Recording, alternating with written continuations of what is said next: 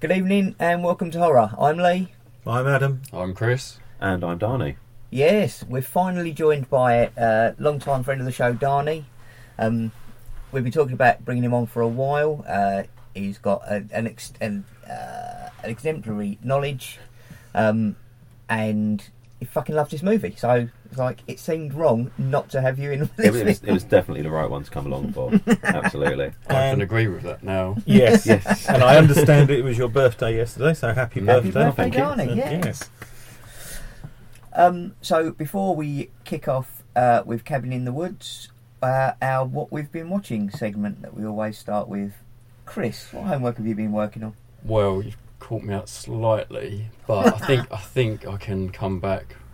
So we've started watching Game of Thrones again since it's come back on Now TV. Yeah.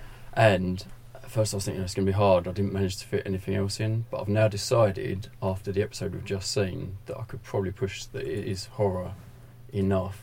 Yes. Because there is black magic early on, or fairly early on. There's some serious psychopaths, particularly King Joffrey, who does all sorts of horrors to people just for the fun of it. Yeah. And the episode we've just seen, there was a whole army of zombies that appeared. Yes. So as far as I'm concerned, that's basically horror now. It totally, and it's funny because I keep forgetting, because it's such an expansive universe, you will get half a dozen episodes where they're not mentioned, and all of a sudden you go, oh shit, yeah, it's a zombie plague. Yeah. Completely forgot all about that. So which is sort of ongoing pretty much from the start as well. Yeah, so there's hints at it, and then I'd forgotten all about the White Walkers until this one, where suddenly, that's stepped up.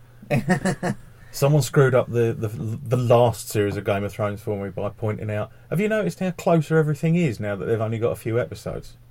Because it used to be like, I'm going to take a whole series to get from Winterfell to King's Landing, and now it's like, I'll just nip down there. Gendry just literally ran to the wall and back to get help. Yeah, hold on, 2 secs. Yeah, that's and the new season is this month. So they're making another one. Okay. Yeah. It's the last Monday week, is it? Yeah, is it Monday week now? So I've got to catch up quickly then. So far we're managing to get through one a night.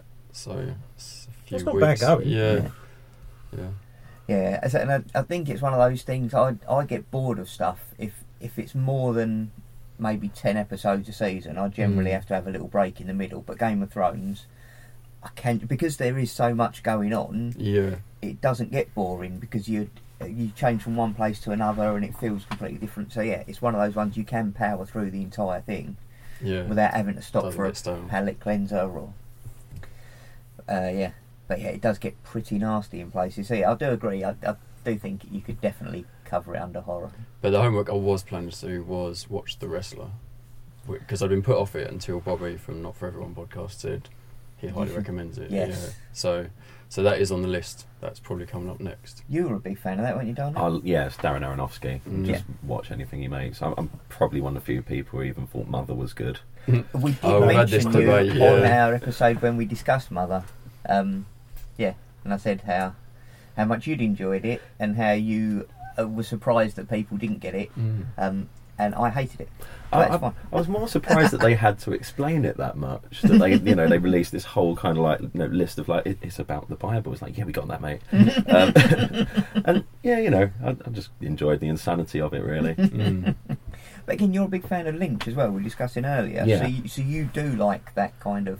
And it's funny because I think that's when we were discussing Lynch before. I was saying it's that crossover between, if something's real, I can deal with it. If it's entirely fancy, I can deal with it. When it's almost real and then just has a slight bend, I have an issue. So Mother was perfect for that. So like that end bit just escalated so ridiculously insanely that it went from being something that was kind of realistic and a little bit odd to absolutely batshit in what real time was 10 minutes flat. And I was like, no, I'm not on board with this anymore. I've totally lost all interest in it. But see, even with Lynch, he always works best when it's got its own sort of, however warped, there's an internal logic to it. So even Mulholland Drive, there's, you can write it off as all the first part's a dream and then this is the reality of it. But it sort of holds together internally a little bit. Yeah. It's like when he disappears up his own backside with Inland Empire and Twin Peaks: The Return, I'm like, nah, I'm sort of out. Inland Empire is very, very... difficult to scale, isn't it? It's like it's just. I've genuinely only watched it once, and it's not going to happen again soon. No, I've got no probably, desire to. No, that's probably actually more the case. Is I'm just like I've seen that. So what make some records. What order would you put Darren Aronofsky films in? Well, I think if you got the must-see category, you got probably Requiem for a Dream, Pie, Black Swan. Actually, you know what? The Wrestler's great as well. It's so just understated. And so I've been a bit shallow, being put off by the fact it's called The Wrestler. So I couldn't help. But was that just the main thing? You just thought, oh, it's just a sports biopic. Well, yeah. It's Darren Aronofsky, bad, but it's just, and so also Noah, I wasn't quite sure that I would be as on board with that. I just thought, is he going a bit different from what I liked previously, like with Pie and Requiem? So I just, I didn't look into either of them. I just assumed they may not be quite as... I suppose it is. It's a little bit of a departure to an extent, and that, it's not quite as genre-based, but it's thematically in keeping with just like watching a central character fall apart horrifically for 2 solid hours, which he pretty much keeps what he's good at. The gradual degeneration of someone spiritually, morally, physically. Although that said, I mean, I was put off Pie for ages, but then, it turns out there were no short crust pastries involved. So I was fine with that. See, now I did enjoy Pie. Pie's Black Swan I quite like. But I think that's the only ones of his that I... Pie's amazing, Requiem for a Dream is amazing, I'm just damn glad I never have to watch it again. It's a one and done. Definitely. Because it was... I bought it and then I thought, why did I do that? Yes, exactly the same scenario. I was like, it's going to sit there. It's Chris's feel-good movie in the summer, I think. We discussed it. Adam, have you caught up with anything, or have you literally just been having to look after your family? Well, I'm just going to say hallelujah, bitches, I'm back. And thanks to everyone for... Not that I could go and look after them too, because they were really coffee, and just there was phlegm, dribble. That was me. Them two were rough and all, but no, it was, not too bad. And I don't think I've got much in watch wise. Me and Claire did. Well, I rewatched American Psycho. Yeah. And Claire watched it for the first time because she'd never seen it. Oh. And I tell you what, you forget how good Christian Bale is as an actor because of on-set drama queening and various other things. But actually, especially in that, because that is, again, the film that makes me think, you do a live-action Archer, you book Christian Bale to play Archer. Oh, God, yes. Because he would be perfect. Yes. But also, I just forgot, like... how many people are, sort of like Jared Leto's in it and Chloe Sevigny and lots of just sort of like there's loads of really cool through popping up a tiny bit. There's just so many sort of cool people in it, and none of them are sort of none of them have massive Willem Dafoe as well, but none of them have like a massive role or anything, but also it was just the lovely thing of watching something from 2000 where there's no nostalgia of the 80s to it. It is, look, here's this man who really loves everything about the 80s. It's, like he loves Susudio and he loves Katrina and the Waves and, he loves Whitney Houston and Genesis without Peter Gabriel. And it's like, and those are the indicators that he is an egregious human being. And it's sort of like, because obviously now that it would be, I think that, I wonder if they did it now, it would, I don't think the, if the same director did it, it would turn out the same pretty much. But I wonder now if it would get too loaded into, oh look, it's a retro 80s thing, and look, he's got a Rubik's Cube on his desk, and sort of just a bit shit things. Just a bit sort of too sort of it. At that point it would be, oh great, I remember this song from when I was a kid, as opposed to, oh, right, no, he's a soulless human being because he's listening to Walking on Sunshine. Right, okay. So, and just the fashions and everything. Again, it was all like, no, this is to make you realise that he's an appalling prick. Yeah. So, yeah. But, yeah, just a great, great film that I haven't seen for so so long. And also a very good way to do a soundtrack, because the soundtrack features none of the music that Patrick Bateman likes. Yeah, it's all just the cool shit from the clubs and the Bowie track at the end. Excellent. I did watch Hey Duggee, the Spooky Badge this morning, though. And that was terrifying. It's got the word spooky in it. So absolutely terrifying, yeah. It's turned, but still liking Hey Duggee. I'm still fucking loving Hey Duggee. I'll tell you what, Bing, that prick, I've got a problem with. Have you seen Bing? I have, yeah. Oh, he's this rabbit, and he's a knob. He's only like 2 or 3 years old. I don't care. He is criminally negligent. And if someone doesn't slap him down, he's going to grow into a horrible human, a horrible rabbit. His dad's on the case, though. That I can't fathom. It took me 2 weeks to work out that. The adults in it, right? All the animals. It's all animals, yeah. And they're all little kids, and all their parents are little sort of, I don't know, stitched together material looking people. Look a bit like... They're almost like toy. Yeah, they're like floppy toys. They look a bit like... What was that film, Nine? Oh, yeah. You know, where it's like the sort of Hessian bodied thing. It's like that, like a floppy doll. Boogie. Yeah, that kind of look. But they're the parents, apparently. His parent is a tit, because it's... Don't do that, Bing. It's like, don't do that. He's just put her fucking shoes in the toilet. He's a dickhead. And he just, he's getting right up my clum, he is. But no, Dougie's absolutely fine. Sorry, I've lost a bit, lost control there a bit. Sorry. Someone's not been sleeping. The anger management block's been round. I realised as I was saying that, I was raising my voice. And I did watch something this morning, but I'll come to that in a bit, because it's sort of thematic to our... Oh, excellent. Thing this evening, but that wasn't horror, but it was very good. Splendid. Darnie, have you seen anything recently that you'd like to put the word about or... Well, I mean, I'm absolutely not going to go into too much detail on it, but I did see Us. Yes. And I very much enjoyed it. Good. With some reservations. Mm-hmm. Okay. But I'm sure it's pretty much the same thing that everyone's been saying about it. I did watch the first couple of episodes of Jordan Peele's Twilight Zone as well. Only good? Okay.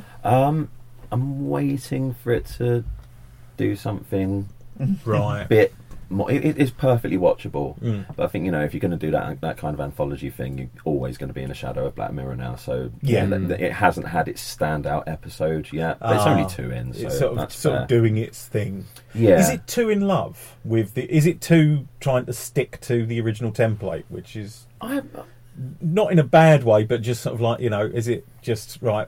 We know how this works, so we just do what... I would like to see it strike out and do something... Odd and... Yeah, just a bit more new. Like the... so the second episode is Nightmare at 30,000 feet. Obviously, riffing on the classic Shatner one. But it's similar premise, but different outcome and, you know, no gremlin, sadly. But it's... Yeah, it was just like, oh, yeah, I remember that. That was good. This is also happening. Yeah. Yeah. And what else? Oh, actually, we've been doing a complete rewatch of Hannibal, because my girlfriend's never seen it. Again, Claire's never seen it, and I really feel she would enjoy that. And fantastic. Yeah, we've just got to midway through season 3, so we've just got the Red Dragon bit to come. Yeah. And I actually forgot how much of a slog the first half of season 3 is. It's weird, isn't it? There's only so many close-ups of snails I can handle in 45 minutes. But even when they're eating Eddie Izzard? That's the question I have with it, which is, Americans, we know you like Eddie Izzard, and I'm sure you're perfectly happy to cast him in things. Don't give him an American accent. He's not good at them. No. And I forgot how much the first half of the first season is just basically, you know, CSI Hannibal. It is. It really cool. Because it's quite procedural to start with. And you can almost see that it's like, right, we'll just gently... it's like an anglerfish. We'll just gently get people in with the glow of our sort of... It's a procedural... It's a bit like Dexter. And then it's like... And then we're really going to shoot. Yeah, and then we're going to just go fucking proper Baroque weird. And also Mads Mikkelsen is just fucking brilliant. He is now my favourite Hannibal, which is... Oh, absolutely. You know, versus Brian Cox... who was my favourite Hannibal. Dr. Lector. But yeah. But no, it's fucking... It is a great show. It's like you say, it's dark. The imagery and stuff in it I loved as well. Like the like you were saying with the snails and stuff, and just the bits when you see him as like a stag and things in the garden, like it's just an amazing. They call it the Wendigo, in the script, and it's because it's a because that's the Native American thing of if you eat human flesh, you become this sort of creature. So that's why it's the Wendigo, because obviously of him eating human flesh. But it's because also something that I hadn't realised until I watched it on Blu-ray is the stag is it's not quite a stag. It's got feathers, feathery and it's all like, it's like an amalgam. It's sort of a bit like a raven. It's a bit of a There's a lot sort of it's a lot weirder than it already is to have like a stag just walking into people. The only thing I did find with it overall is I wonder. Did they remove Will Graham's sort of heroism in a way? Because, without giving too much away as a spoiler, because we all know that eventually Dr. Lecter ends up in jail. But I think it's one of the few takes where Will Graham doesn't really... He's not the catalyst. No, he doesn't catch him. He should be like, right, here's the final incontrovertible proof. It's like, I watched The Killing Joke the other day, like the animated Killing Joke, with Mark Hamill as the Joker, which is... And that dreadful first 20 minutes takes off for no reason. What the fuck? Yeah, with Paris, France, and just, it's just weird. And it's, but yeah, they've got, but yeah, that sort of put me in the same mind where it was like, where it's, right, the Joker's trying to prove that you can break anyone, so bring him in by the book. And it's almost like that should be Will Graham's victory should be, right, you've done all this to me and I'm still going to just fucking arrest you. Almost. Do you know what I mean? It's like... But, I suppose I'm just going to chase you around I'm just Venice and Florence and survive you. And then basically just say, do you know what, mate? I'm fucking bored. That's quite nice that it has a hot fuzz, pack it in, you silly bastard moment. It's like, look, this is fucking ludicrous now, mate. I ain't chasing you. 2.5 fucking years of this. It's just all got a bit much. I'm going to settle down. Start a boat company. The problem I had with it was, watching it, I just always got hungry. Whenever it was preparing the human flesh, I was like, shit, that looks so good. But it's so deliberately paced that we have literally fallen asleep during an episode every single time we've attempted to watch it. It's just... I wouldn't say it's slow, it's just deliberate. And you know, like the dialogue's very measured, the way all the characters speak is very measured, and it just kind of like lulls you into this like, oh, that's nice, and then you wake up to something horrific, which is, you wake up to something horrific, or when the composer throws a drum kit down the stairs, because the soundtrack to that is fucking amazing. But in terms of actually, I do quite acknowledge that it does the Paranormal Activity thing of just suddenly a lot of big bangs. Oh, you got trouble with your plumbing? No, I'm watching Hannibal. Since last, I've not been watching a lot. I re-watched yesterday on the suggestion from Not For Everyone on Instagram. I went back and watched 2006's Sliver. Nathan Fillion. Yeah, I watched that a couple of times when it first came out, and I haven't watched it again since. So it's probably been a decade since I last saw it. And it's just so much fun. Just totally daft and over the top and excessively gory and brilliant. Michael Rooker in it as well. He is, yeah. I was trying to think that when I saw they'd put it up about it, I was like, I'm sure Michael Rooker's in that. But it's a good one, so we'll have to get you to watch that at some point, Chris, because I think you'd definitely enjoy that. It's a lot of fun.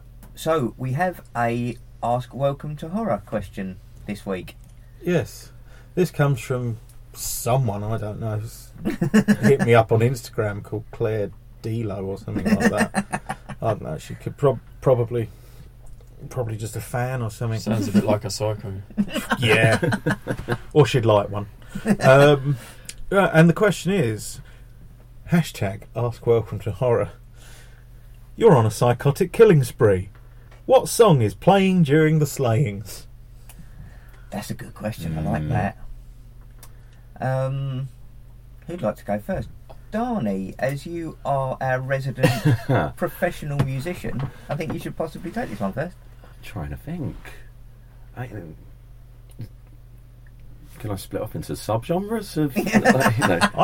If I'm in a trip, I'm kind of mood. Right. So since I'm gravitating straight toward trip hop, as I always have in my life. Good man. Inertia Creeps, Massive Attack. Oh yes, nice. Especially because you've got that nice bit where it then breaks down the door. And the back. Yeah, because that's when you've walked out of the room. They're watching your feet from under the bed, and then you come back in. There's something so insidious about all of the vocals on that entire Massive album as well. You know, two undernourished negos, four rotating hips. Yeah, it's just it just really crawls under your skin. Mm. Yeah, that's psychotic enough for me, I reckon. Cool. Chris? Well, I'm thinking back through all the music I've listened to, and it might seem a bit obvious, but I think I'm going to go for Mr. Bungle, because that was probably the first real crazy sort of music that I think I got into, and it's stuck with me for a while. Nice. Adam? I don't know which way to go, because I'm either going to be like Gary Oldman in Leon and just go with Beethoven, the classics, you know. Or if I'm feeling slightly more ironic with my killings, in so much as reflecting how I feel as I am killing these people and the sort of the glory and everything else like that, either It Is Accomplished by Peter Gabriel or Hot Fun in the Summertime by Sly and the Family Stone. I'm thinking you've given this some thought previously to quite a lot actually. It's funny, mine came to me immediately as soon as you read the question. I just went, No More Mr. Nice Guy by Megadeth. Just as it is in Shocker, obviously. Yeah. What else could it possibly be? My love of cheesy 80s hair metal coming through there, I think. And actually, speaking of Requiem for a Dream, Lux Eterna, the Clint Mansell track that was on Requiem for a Dream and then subsequently on 90% of trailers for about 3 years, and X Factor, always kind of amused me because you know they just wanted to be on television. Yeah, I know. I just wanted, but then that's what you don't see is the people who fail then have to go to the ass to ass party or the. But that is what Anders Breivik was listening to when he killed a load of people a few years back. You know the Swiss and Norwegian. He killed like all those children at summer camp, like teenagers at summer camp, and apparently that's what he had on his headphones, and I was like, bit naff, isn't it? Do you know what I mean? It was at that point it was like, oh, that's the banality of evil, because it's tad obvious it'd been on X Factor by that point, and it's like, oh, come on, mate. Grow up. So excellent, thank you very much for that question, Claire. Thank you, Claire. Thank you. So without further ado, I think we're all champing at the bit to get into this. As I say, we've just come out of watching Cabin in the Woods, which we've been discussing for the last year and a half. We built it up very well without giving anything away. We built you up, Buttercup. Yeah. I loved it. What I love about this film is, as you say, about giving you hints but not telling you too much. Is it? You do watch it the whole time with the sort of duality of it, because you know there's definitely something going on. Yeah. But then you it keeps slipping back into your. You forget about it. They show they show the normal side of it long enough that you start to forget, and then all of a sudden it just cuts back to those two guys in the room, and you're like, oh shit. Yeah. I remember because I did see this at the cinema. I didn't know anything about it. Basically, Drew, who was on last episode, so I'm afraid I did miss him. But me and him and Dean went to see that. Obviously, Dean, previous guest as well. Yeah. And we went to see it at the cinema, and me and Dean literally knew nothing. Mm. We knew it's called Cabin in the Woods, and I think we were kind of almost like, well, if it's something that obviously named, you know, it was like, well, we'll watch it. It's probably not going to be great, and just Jesus Christ. But apparently, like that cold open. Well, it's not really a cold open because you have like the bits with the scrolls, sort of just over the, you know, a Lionsgate film and everything else like that. But then it's just like Office Space. Yeah. For about like 5 minutes. And then just that big slap out of the Cabin in the Woods. Apparently that was the intention of the director, the writers and director, was that it was you'd actually sit there, because it lasts long enough that you'd sit there and go, are we in the right film? Have we come in the right door? You know, because it is just long enough that you're like, hang the fuck on. They're talking about cabinets. Yeah. I love that. Yeah, and that way that credit just smashes with that big sound as well. Just, yeah.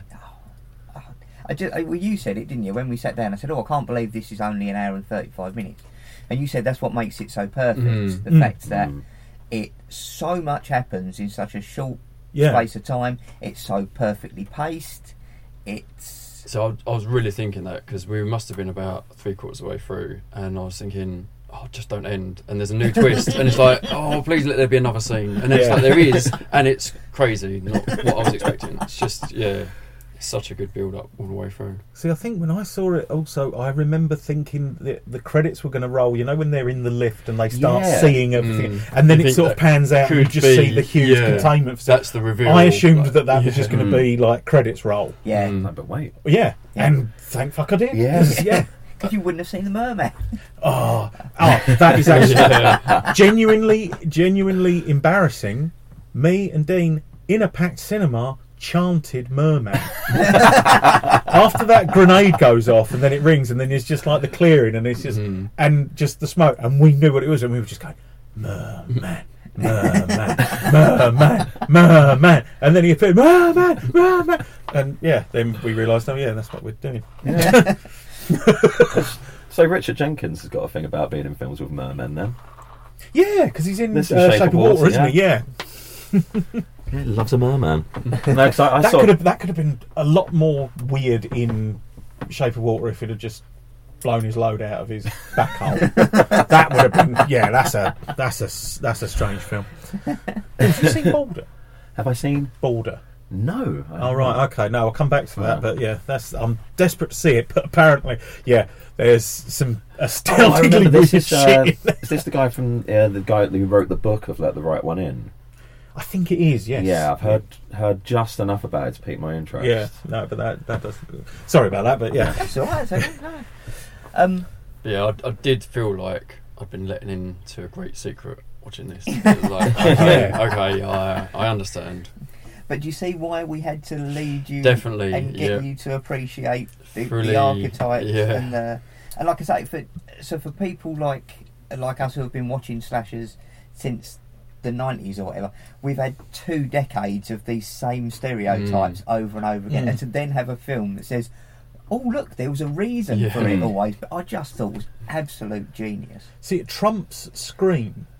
Because although Scream is a film about people being aware of horror movies in a horror movie, whereas this is genuinely an explanation. Because it's like, in Scream, people still do stupid shit like go off alone, walk around in the dark, despite the fact everyone's sitting there going, hey, don't walk around in the dark, because that's when you get stabbed. But this film really just gets to have its cake and eat it. Yeah, it really does. Because, even from the point of, the scene in the woods where she's stripping, and it's like, well, we've got an audience to think about. So it's like, yes, we're getting away with putting boobs on screen, but also we're telling you, well, these are the archetypes and this is why this has to happen. And then it makes you complicit as an audience member. And everyone's standing there just watching as well, which is, again, it's just like, look at these terrible people, but we are going to show you. Or even just that little line with the security guy where Amy Acker says, you get used to it, and he says, should you? Mm. Yeah. And that might as well be breaking the fourth wall straight down the camera. Yeah. Should you? Because he's nearest to a moral figure because no one else is kind of in full command of the facts until the end. But he still gets... Oh, yeah, no, he gets... He does not survive. No! So just to put it out there, we are going to spoil this. Just in case you don't realise that's what we do. I know we do every time, but just so you're aware. And this is one film that definitely do not have it spoiled if you've not seen it. Quick, go watch it now. Yeah, definitely go and watch it. The other thing that struck me this time was just how perfect the casting is. Everybody in this is absolutely perfect. I was getting to a point where I was really trying to see flaws in it. I was thinking, doing a film like this, surely you must mess up in some way at some point. And it's like, no, they are really just getting this right in every scene. Yeah. say the casting, the characters all worked so well. The comedy in it lands perfectly every time. It's the gore's really good. It's genuinely creepy. So you were saying about your cinema experience. I said, so you guys went and saw it, and Drew said to me, "Go and see Cabin in the Woods. I'm not going to tell you anything. Yeah. Just go." And of course, you guys had already gone, and Jennifer didn't really fancy it. So in the end, I went on my own. And it was that annoying thing where I went in the cinema, that it was empty. There was maybe 5 people in there. I sat myself down in an empty aisle, and a couple on a date turned up and got me to stand up so they could walk past me and sit 5 seats away. And I was like, no, it's fine. And then he sat there doing that smug prick on a date thing, talking all the way through it, until the Buckners show up. Yeah. He went white as a sheet and shut the fuck up for the rest of the film. Good. It made that movie for me. They did their job. At least you didn't have to get into the levels that your brother has and threaten to throw a cup of piss over them. I forgot how horrifying the Buckners are until I watched it with my girlfriend who had not seen it previously. I was like, oh, you really like it? It's really funny. But I forgot to tell her that it's really horrifying. Because curiously enough, I think that was the other thing as well. I do remember an element of when I first saw it of like, oh, they've listed all these other monsters. I wish they'd have gone with somebody, because zombies is a bit obvious. And then it's like, you know, you could all my birthdays come at once at the end, you know. But yeah, when you sort of sit in there, and especially when you got like the betting board up and everything, and it's like, I wish they'd gone with that one. I wish they'd gone with this one. And then it's like, oh well, yeah, I got my money's worth. It is one of those that's good to go back and again, once you've seen it, it's the rewatchability on this film is fantastic. But yeah, stuff like that where they've got the board up or where you see all the cubes, to just go and pause and look and see all that stuff, because obviously you can't see it. It's done at a flash, but you know it's there, and it's well worth going and just looking at it all because it's. Have you got a print out there of all the names on the board? Can I just say, I was printing this out at the 11th hour after I finished it during my lunch hour. This bit didn't print out at first, and I was like, I can't leave this photocopier because in a minute the print out of the fucking betting board from Cabin in the Woods is going to come out. So, yeah. So you've got werewolf, alien... Did we see Kevin?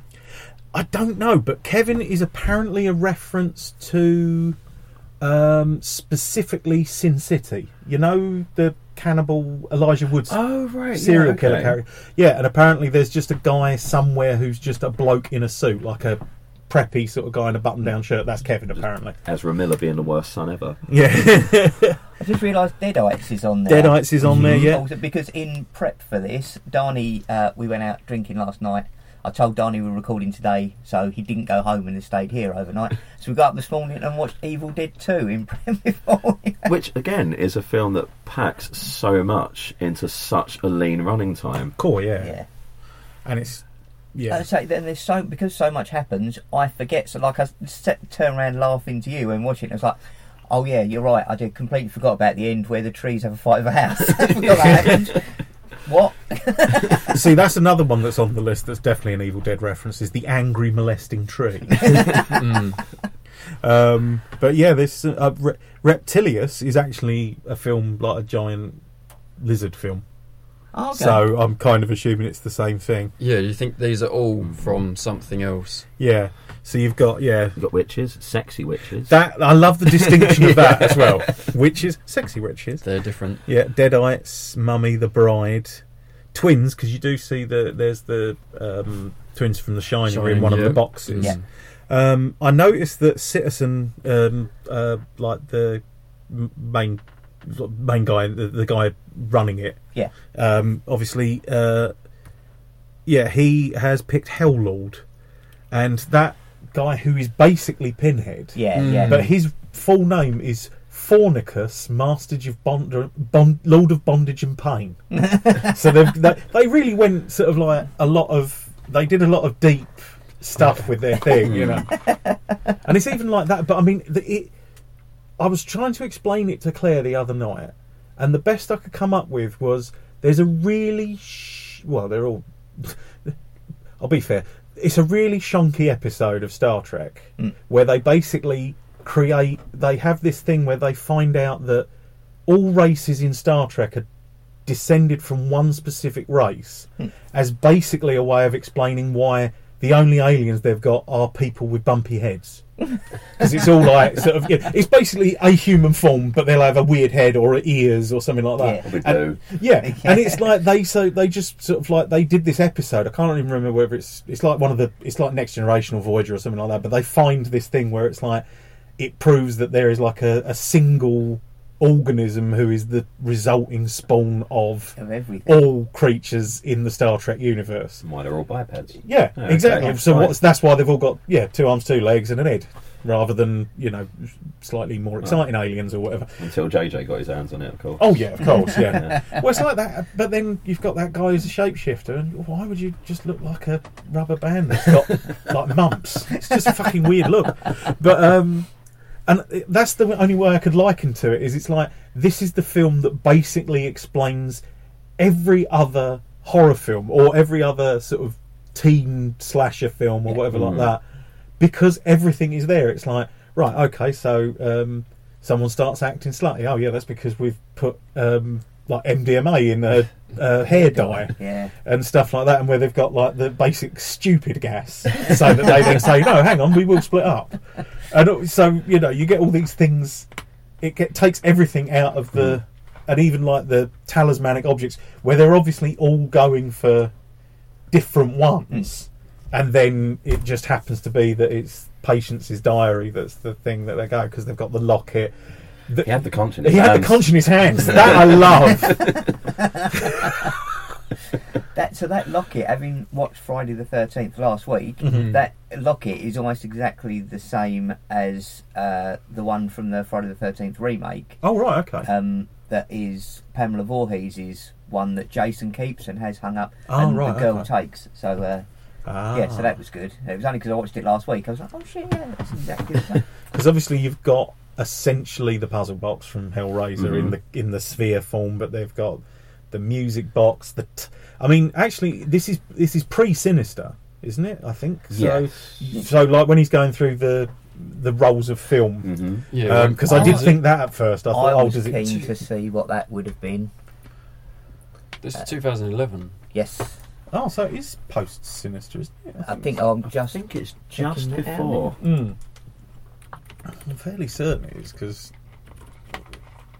2012 it is. It's the year before Sinister. Yeah And actually this was made before that, because this sat on the shelf for about a year. It did. Wasn't it MGM went down or something? MGM went down, and but apparently Lionsgate saw it and were like, they went to like Joss Whedon and Drew Goddard and were like, fuck me, we've just seen this, we want to buy the rights to it and we want to fucking get it in. It's fucking incredible. And they'd kind of persuaded themselves that it was probably shit. What? Well, I think what it was is MGM went down, it got shelved, and then they were kind of like double-thinking themselves the whole time, going, maybe we were too clever, maybe we were too smart. You know, are we, like you say, are we just doing, you know, is it silly? Is it not going to be effective? And they just, like, brought up this whole well of doubt within themselves for the best part of a year. I think probably in a way to sort of like cushion the blow of, well, this is probably not going to get seen. As it turned out, the time was perfect. I think this was released like literally a matter of weeks before Avengers came out.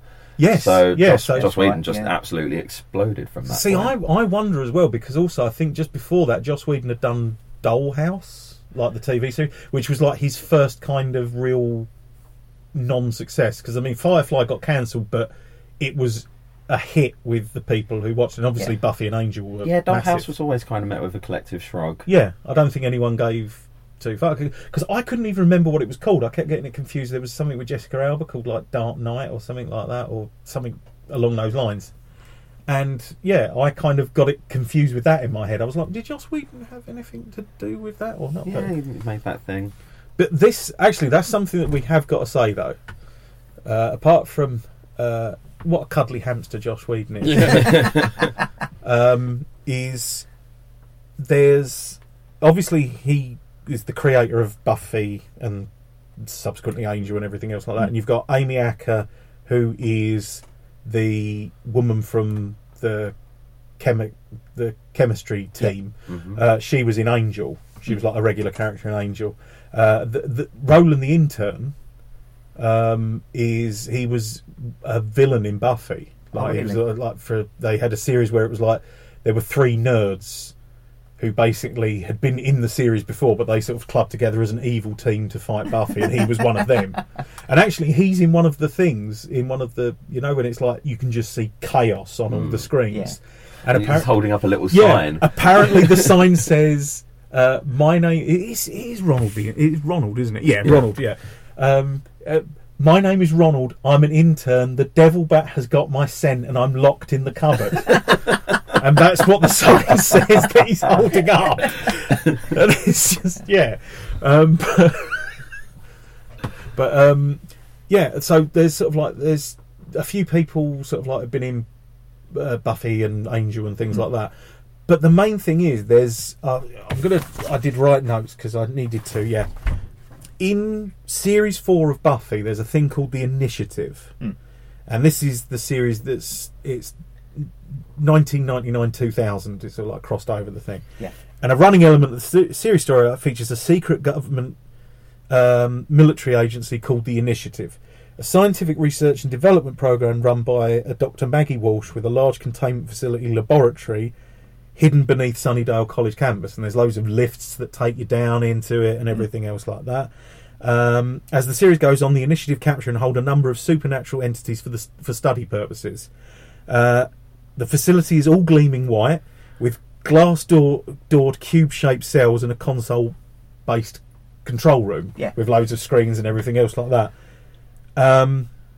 It actually basically what Dr. Walsh is doing is she's doing a Frankenstein. And she's making super soldiers by getting dead soldiers and splicing bits of like monsters and supernatural creatures and vampires and demons and stuff like that, and splicing them all together. And the main villain of the season, who is called Adam, which pisses me off because he's so shit, is the shittest villain that Buffy ever had. Well, certainly when I was watching it. This is how shit he is. Now, bearing in mind this is 2000, he had a 3.5 floppy disk drive in his tit. For what purpose? For extracting data. I mean, in 2000, that was a bit fucking out. That was a bit out of date then, you know. At least, well, this is post-Matrix, isn't it? Yeah, that's what I mean. At least have an SD card, something, you know, something a bit less. Fucking mini disc. Yeah, just anything, but like, just the fact. But also, it's in his knocker. It's in. Like, he's bare-chested all the time, and he's got like metal tits, and one of them's got a fucking 3.5-inch, and he does digest discs at one point and gain like knowledge. He is shit. He is a really shit villain. Yeah. You are making me want to watch it now. Oh, seriously, if you watch, I think because this is how shit he is. He's not even the fight with him is not the last episode of the season. It's the penultimate episode of the season, and the last episode is really good because it's like just this fucked up dream episode, and it's one of the few things I've seen where dreams feel like dreams. Okay. Because especially there's one bit where someone's watching Apocalypse Now in his dream.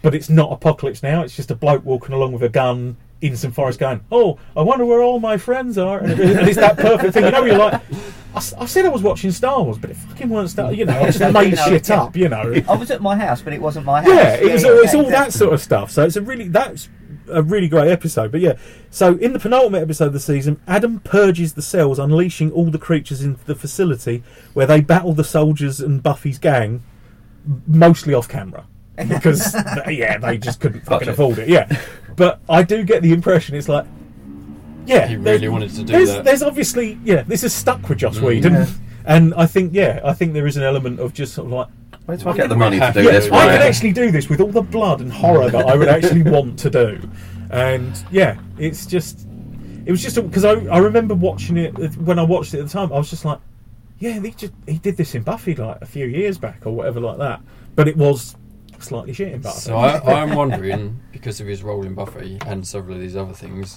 whether I could get this past Shelley.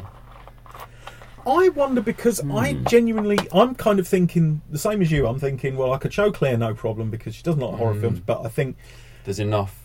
There's enough humour in it, but also I think Claire would appreciate the thought that's gone into it because of that. So, and again, although we were sort of like, right, you've got to have seen Evil Dead before it, I think there's enough in it that you could take it to someone and they kind of know. They might not necessarily get that's meant to be Pinhead.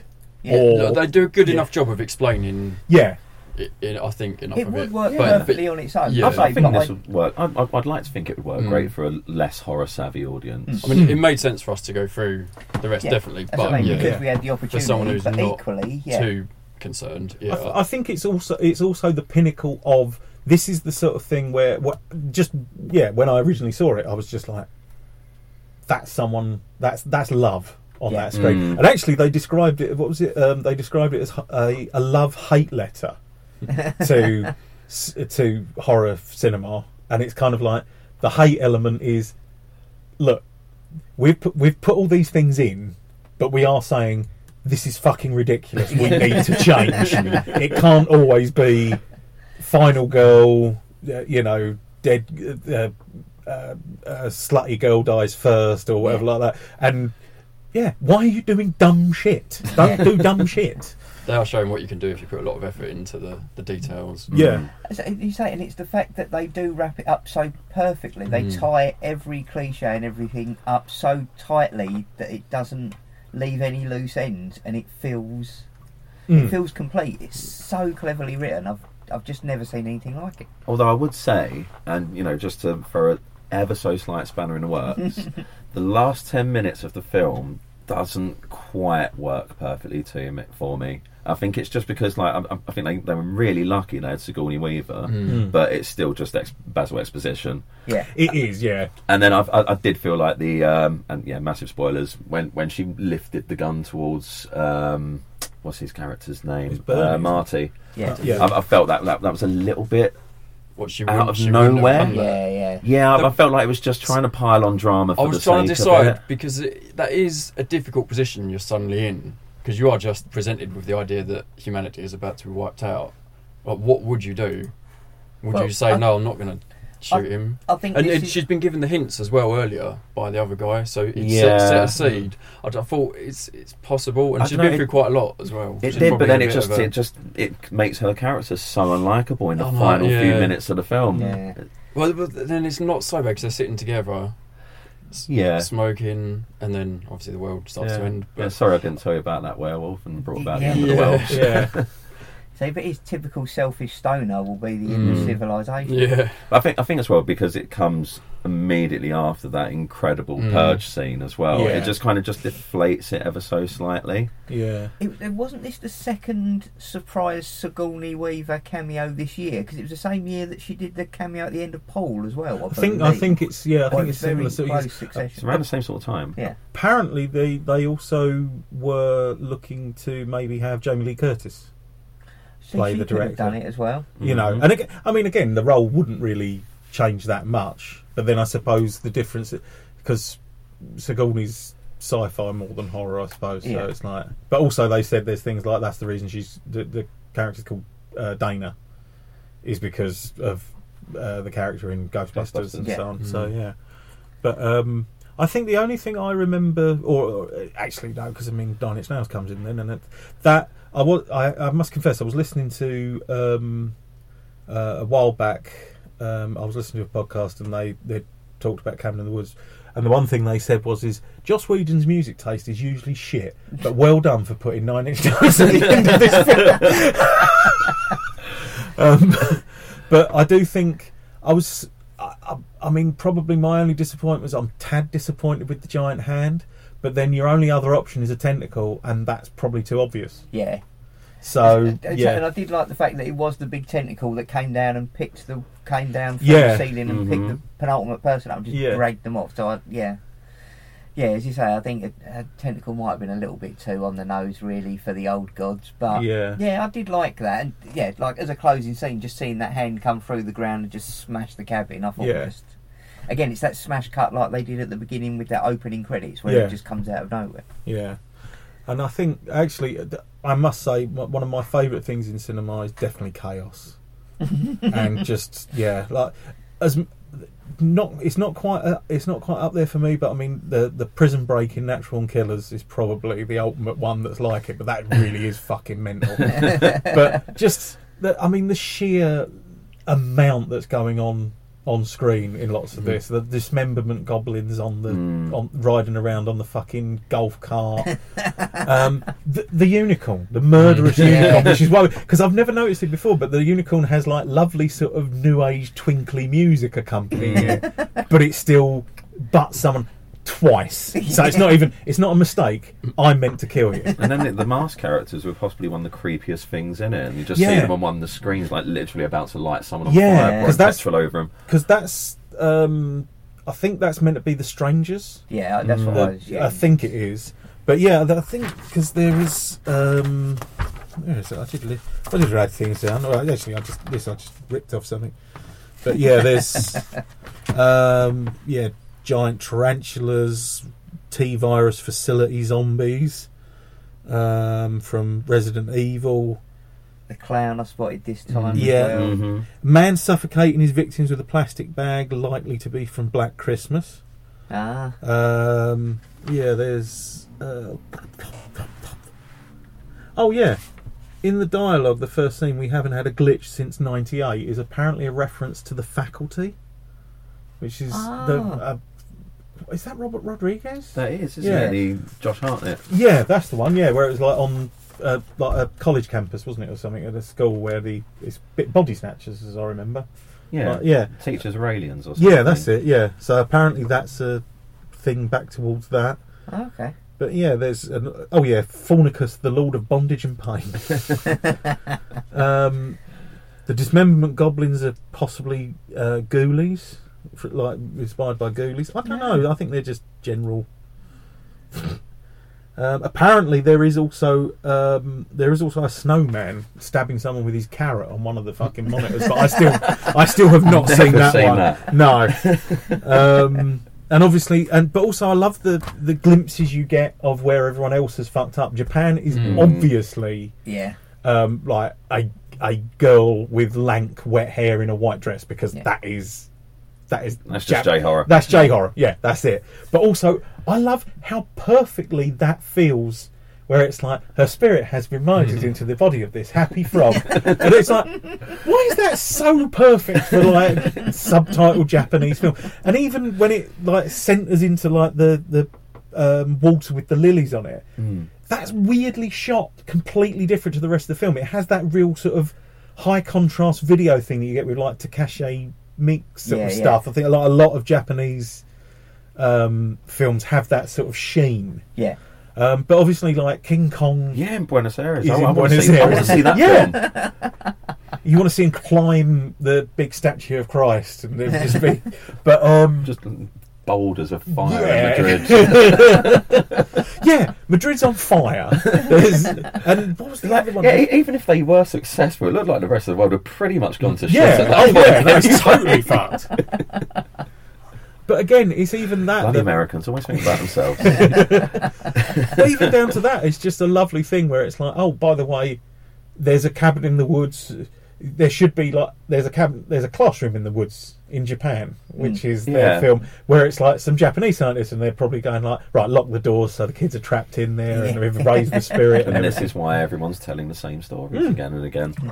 And it's just, I just love that. I think it's the more you think about it, the better this film becomes. As you say, which is a real rarity, oddly, in film. It definitely is. As you say, normally the more you look into a film, the more plot holes you find and the more questions you have. Whereas this just works brilliantly. As you say, it's the world that it creates, you want to know more about, really. But it gives you everything that you need for it to make complete sense internally as well. Oh, definitely. It's a fantastically crafted screenplay.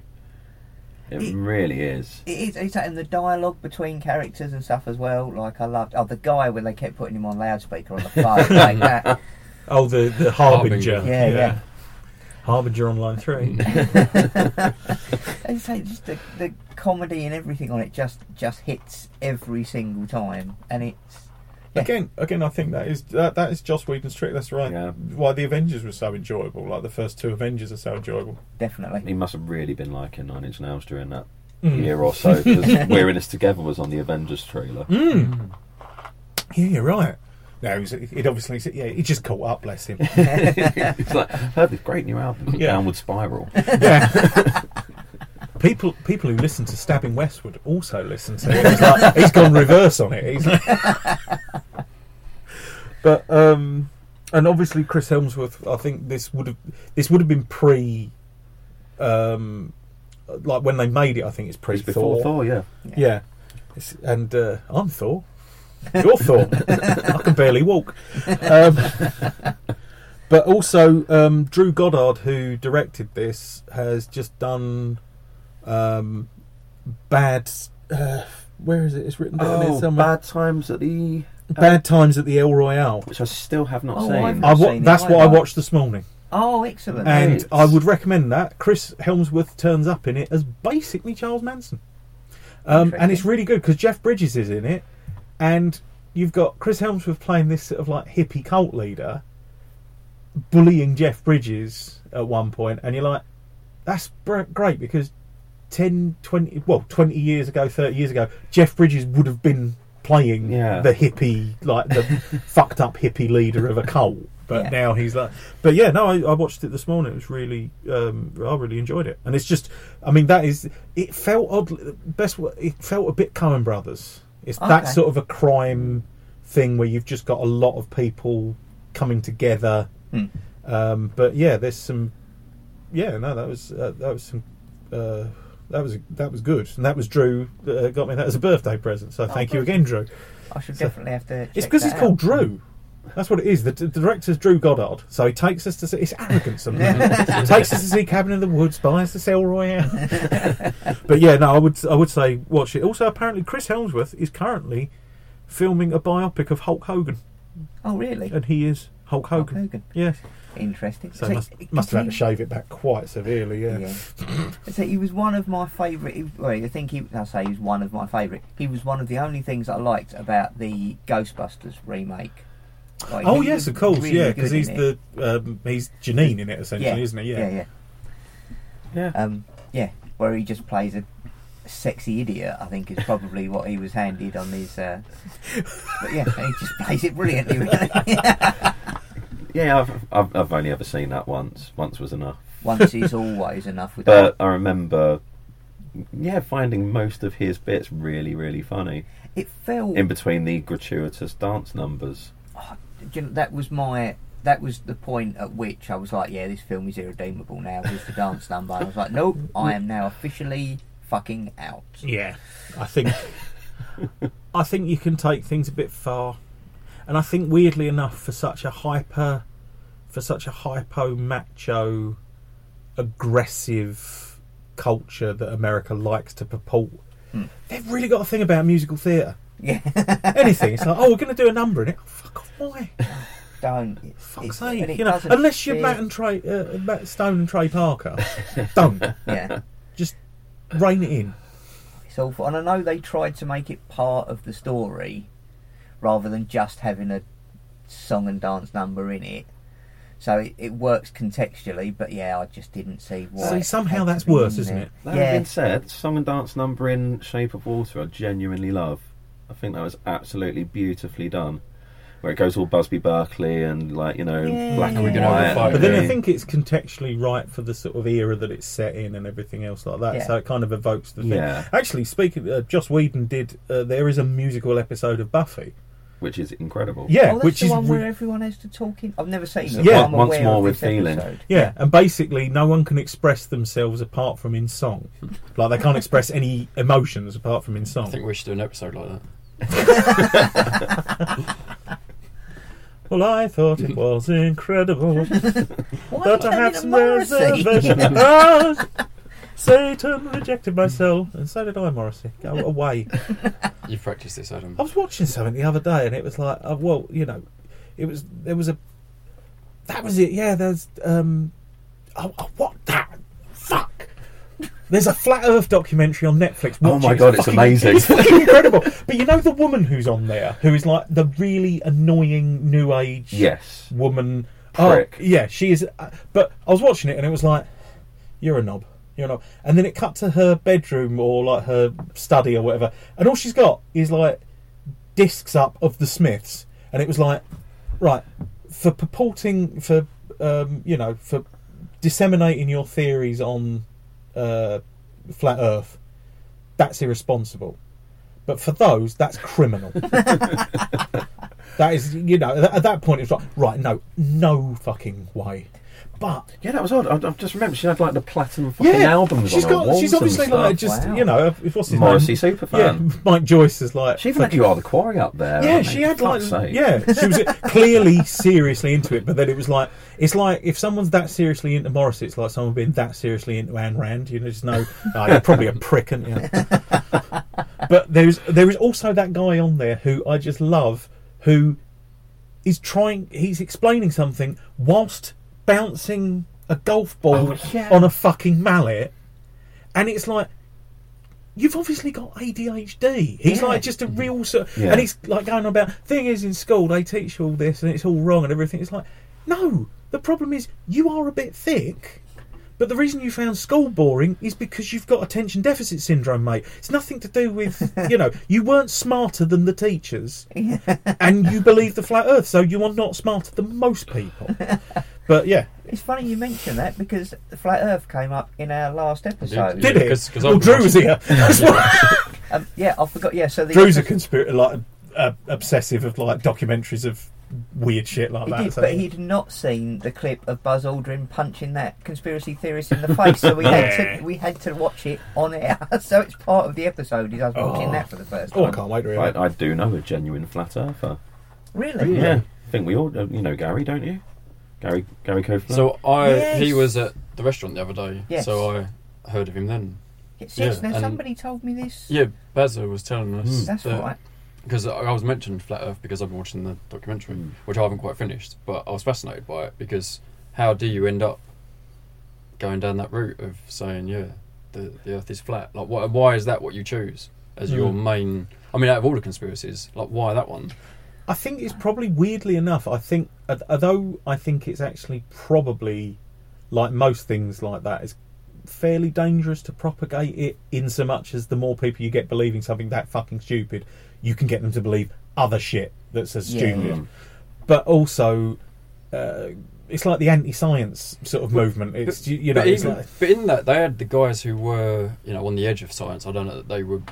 possibly engineers, I'm not sure what they actually did. When they were testing it, they got the gyroscope? And it needed to be laser-based one. Yeah, but when it didn't give the right answer, they then said, right, we've got to re-explain this, we've got to redo it, because the fact that it's proved that the Earth isn't flat is no good for us. Yeah, because they basically say there's this gyroscope that is like... So accurate that it should do this if the Earth is round and moving. Which it then does. So they then have to rewrite their fucking theory so that the Earth is still flat rather than chuck it out the fucking window. And science tells you, if you do that with your hypothesis, you're doing science wrong. Yeah, so they should have said, we are obviously going against all the way to analyse anything. It's the thing of science as doctrine. It's not a doctrine. It's a fucking process. It's a method to figure stuff out. Yeah, it's an ongoing process. It's not... mathematics is a doctrine because it is what it is. Yeah. You can't argue with figures, essentially. Yeah. But to sort of equate the same thing as, science will tell you this. No, science will tell you what it last found out. Yeah. And then say, by the way, we were wrong last week. Yeah. And okay, that might frustrate some people, but at least someone's fucking checking. But you're stepping forward all the time. Well, that's what you should do unless you corrupt it the way they are, which is just to try and prove their point. But it's pure cognitive dissonance, isn't it? You can show them and tell them and... That reminded me, the woman in it, who I think you mentioned, possibly the Smiths. Yes. And she said that I'm a conspiracy myself, and like I try to prove to these other factions in the flat Earth that I'm, here's my birth certificate, here's photos of me, and they don't believe me. Yeah, so what can I do? She's like CIA Black Ops. Yeah. Because the end of her name, I think I mentioned this last episode, is Patricia. It ends in CIA. She used to work for the CIA. And she says, how ridiculous is that, really? Yeah. But like you say, it's ridiculous as believing on... But she can't then apply that logic to herself. Yeah. She says, no, I am right about this. You can't... Like, it's a weird thing when you can't apply that insight or rigour. What is it that gets missed there? Yeah. Also, the one thing that absolutely fucks with me more than anything else is just... So, what happens is you go to the fucking edge of the flat world and you just come back in the other side like a fucking Mobius strip. Why is that more sensible than a fucking sphere? Walking round a ball makes sense. I don't know, fucking breaking physics. Yeah, I just always assumed it would be like, you know, it'd be like that, the big reveal in Dark City. Yeah, you and just want the edge, and there's the fucking stars. Yeah, marvelous. You find the edge. That's what you want. But and look, if you look down, there's a giant sea turtle. Yeah, turtles all the way down, mate. That's what it is. It's a turtle on three elephants on pillars. Space turtle.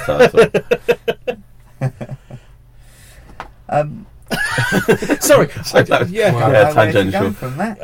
That was the Smiths. I do love the Smiths, and I shouldn't. I also didn't realise that the Patience Buckner is also Sharon and Alessa in Silent Hill. Yep. Mm.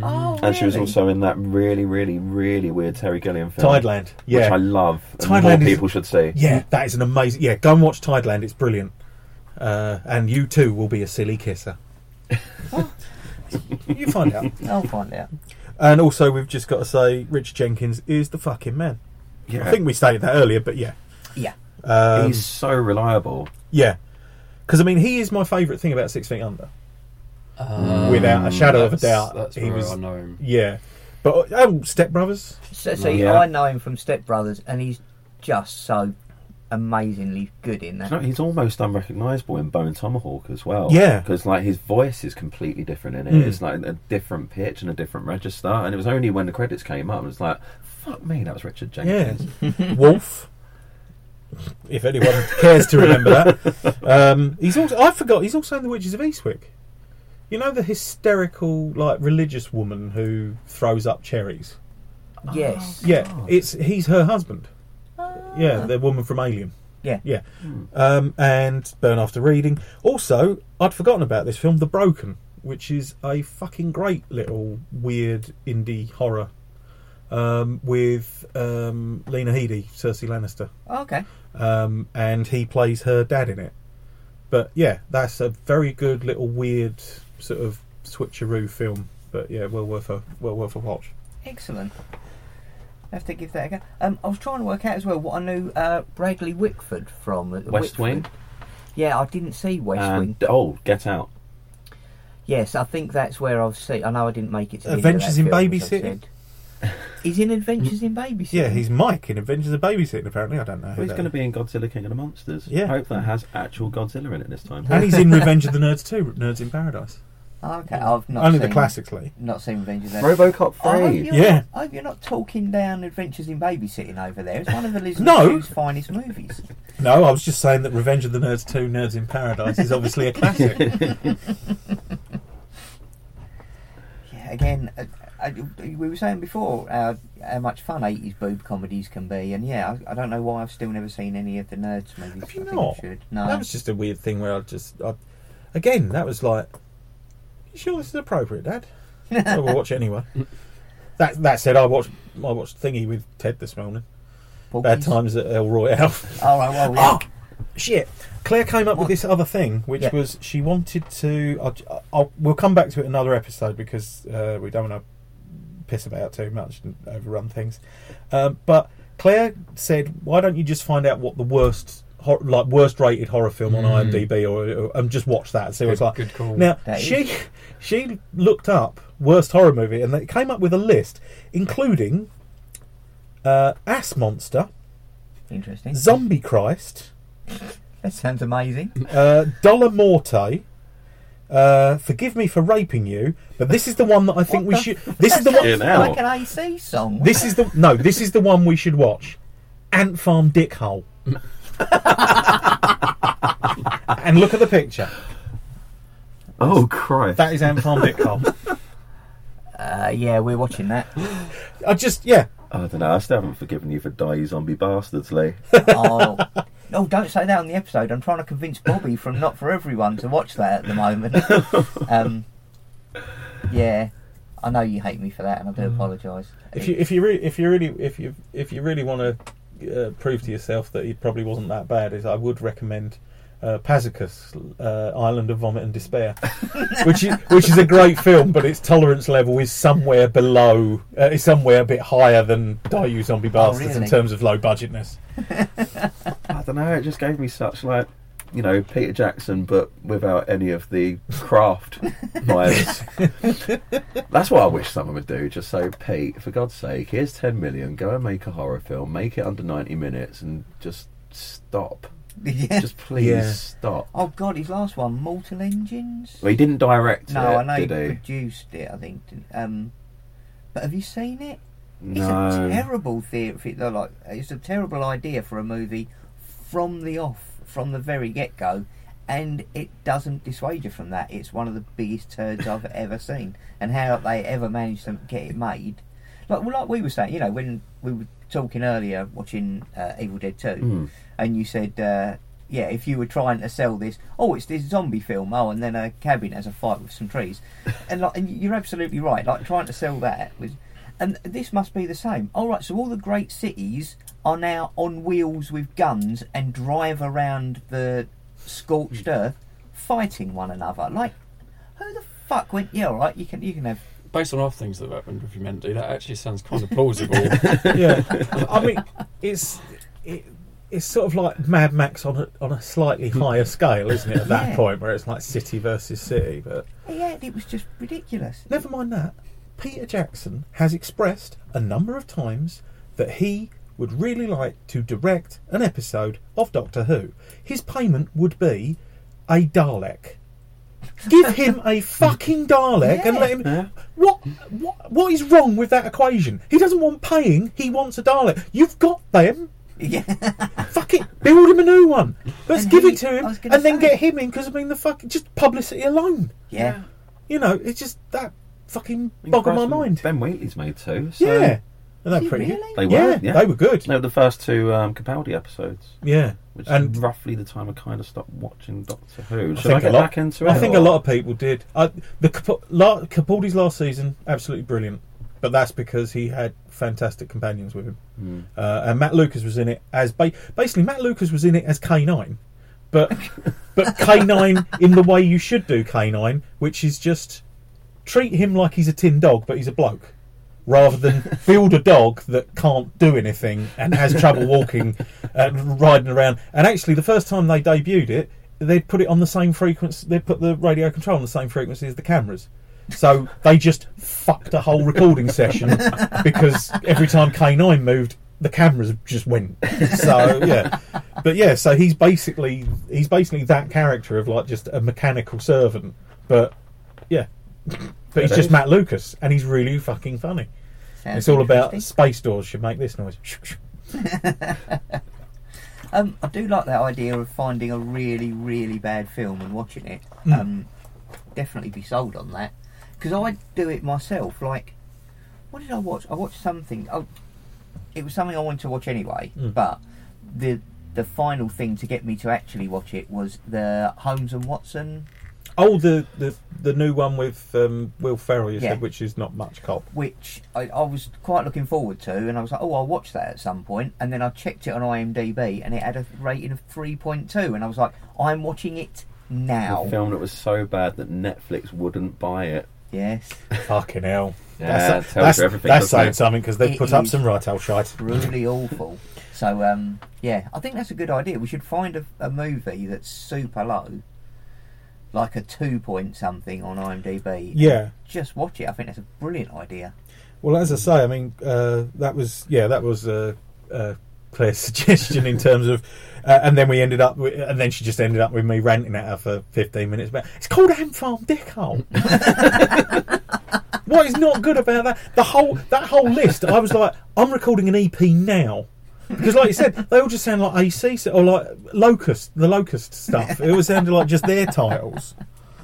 So, but yeah, I was and right Farm Dickhole, did you say that? And Farm Dickhole. Yeah, write it down in case you forget.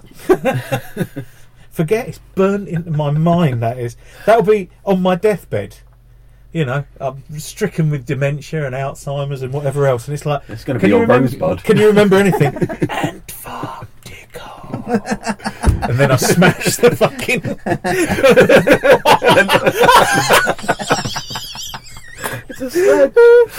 snow globe. And it was just... We're just read Citizen Kane. That's what we've done. Yeah. And on that note, that's probably a good place to end it. What is our next episode? Do we know, Adam? You have your phone in front of you. I was just looking. It looks like because we've got the we were going to do a double one, weren't we? Yes, we are. And then after that, we've got Martin, I believe. Yes. So, yes. But what are we going to go with what we said for the double? Shall we? Yeah. Yeah. Okay, so for our next two episodes, we are going to cover an original and then a remake. And we've decided to do Fright Night. So we're going to do the original 1984? I don't know.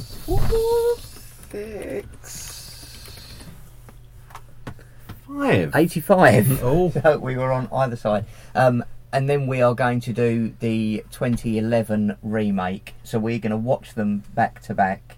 Well, we're going to watch the first one and record the podcast, watch the second one, do the podcast, and then we will release it on... Oh, little Anton Yelchin. No. Oh, it is. Oh, yeah, I forgot he's in there. Yeah. Green Room was cracking. Oh, fucking brilliant film. Let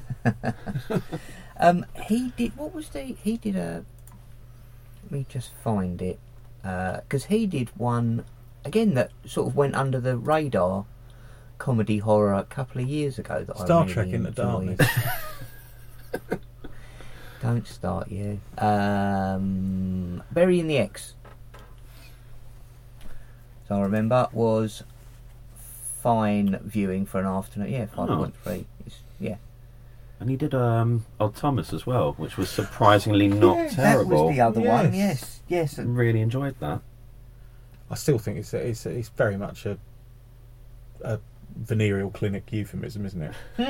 Well, we came in with a bit of Odd Thomas. And how's your father? And... so for the next episode, we are going to do Fright Night, and then the following episode will be the Fright Night remake. So go and watch those, and we will see you in a fortnight's time for Fright Night. Good night. Good night. Yeah. And thanks, Darnie, for coming. Yeah. Oh, no, thanks for having us.